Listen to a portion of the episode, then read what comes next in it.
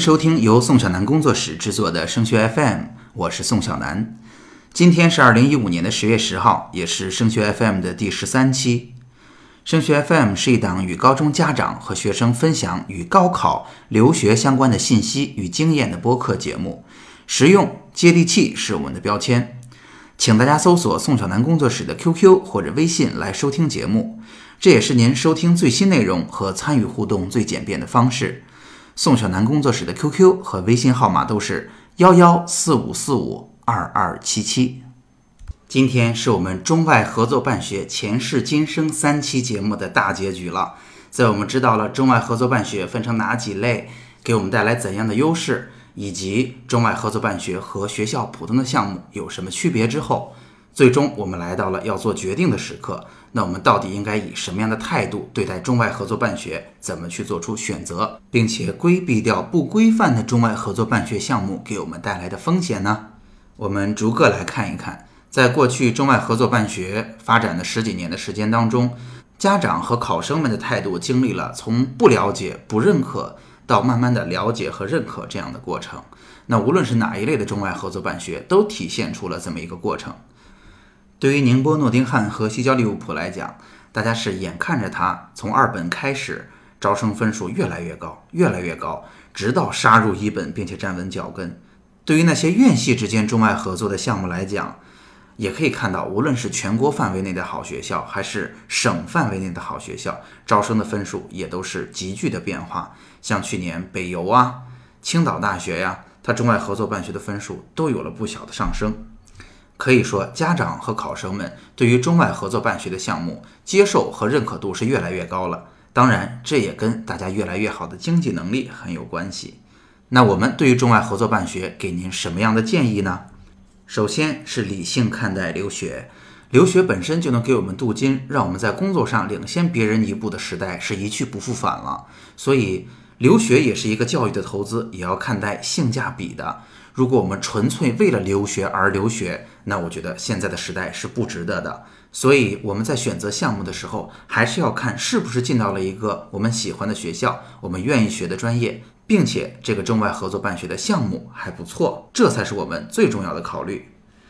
第二，中外合作办学项目的报考会给我们带来一定优势的，但同时我要提醒大家，还是这话，在家庭里边一定要考虑这个成本是不是能够接受。在填报之前，一定要向学校去确认我们的毕业证上是不是会注明中外合作这四个字。第三，最适合中外合作办学的，或者说如果去选择中外合作办学，对您来讲收获最大的分数段在哪儿呢？是一本成绩大概在六百二三十分上下或者更低一点，以及在二本里边选校您突然发现限制很大的时候，这时候您去选择中外合作办学一般都会很值的。最后第四，要提醒你，中外合作办学无论如何都不会是你六所学校的唯一方向。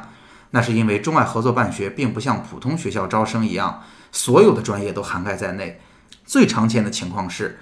这个学校如果开了中外合作办学，一般只有两到三个专业，所以它的招生计划是相对比较少的。而且中外合作办学是叫做单设专业志愿的报法，就是您在填报的时候，中外合作办学项目本身是要占一所学校的位置的。所以如果所有的选项您都报了中外合作办学，那么您招生计划就显得过少了，会带来一定的风险。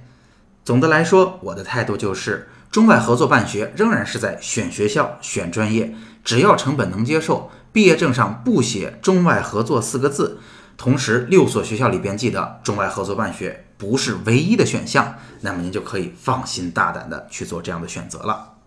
就像很多的科技产品发布会一样，到最后一定有一个 one more thing，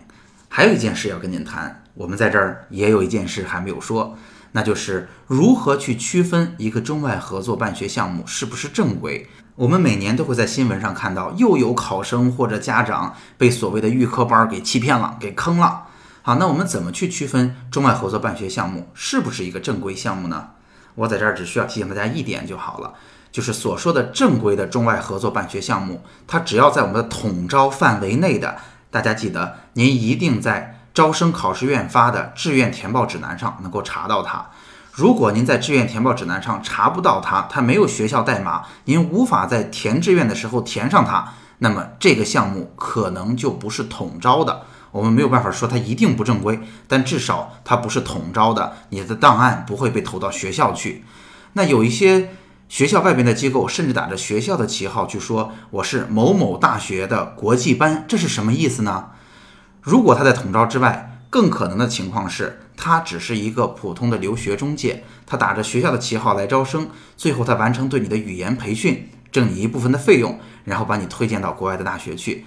这当中的不同也非常的明显，前者或者在这几期节目里边我们讲到的中外合作办学项目，其实是我们本科统招的一部分，就是你的档案是会被投到学校去的。但是我所说的后者就是一个普通的留学中介，相当于你放弃了国内的志愿填报，重新走了一遍留学的流程。也就是说，你在高考之后并没有参加志愿填报，就相当于你没有参加高考，好好的准备出国留学，多花了一年时间，一模一样的。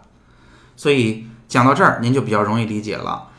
什么是正规的中外合作办学项目呢？只要您在志愿填报指南上能够查到的，这就是正规的项目。如果在志愿填报指南上查不到，我们不能说它一定不正规，只是这相当于你最后没有填志愿，你把填志愿这个最重要的过程给放弃了。所以如果遇到这样的情况，我建议您慎之又慎，查好我们的志愿填报指南。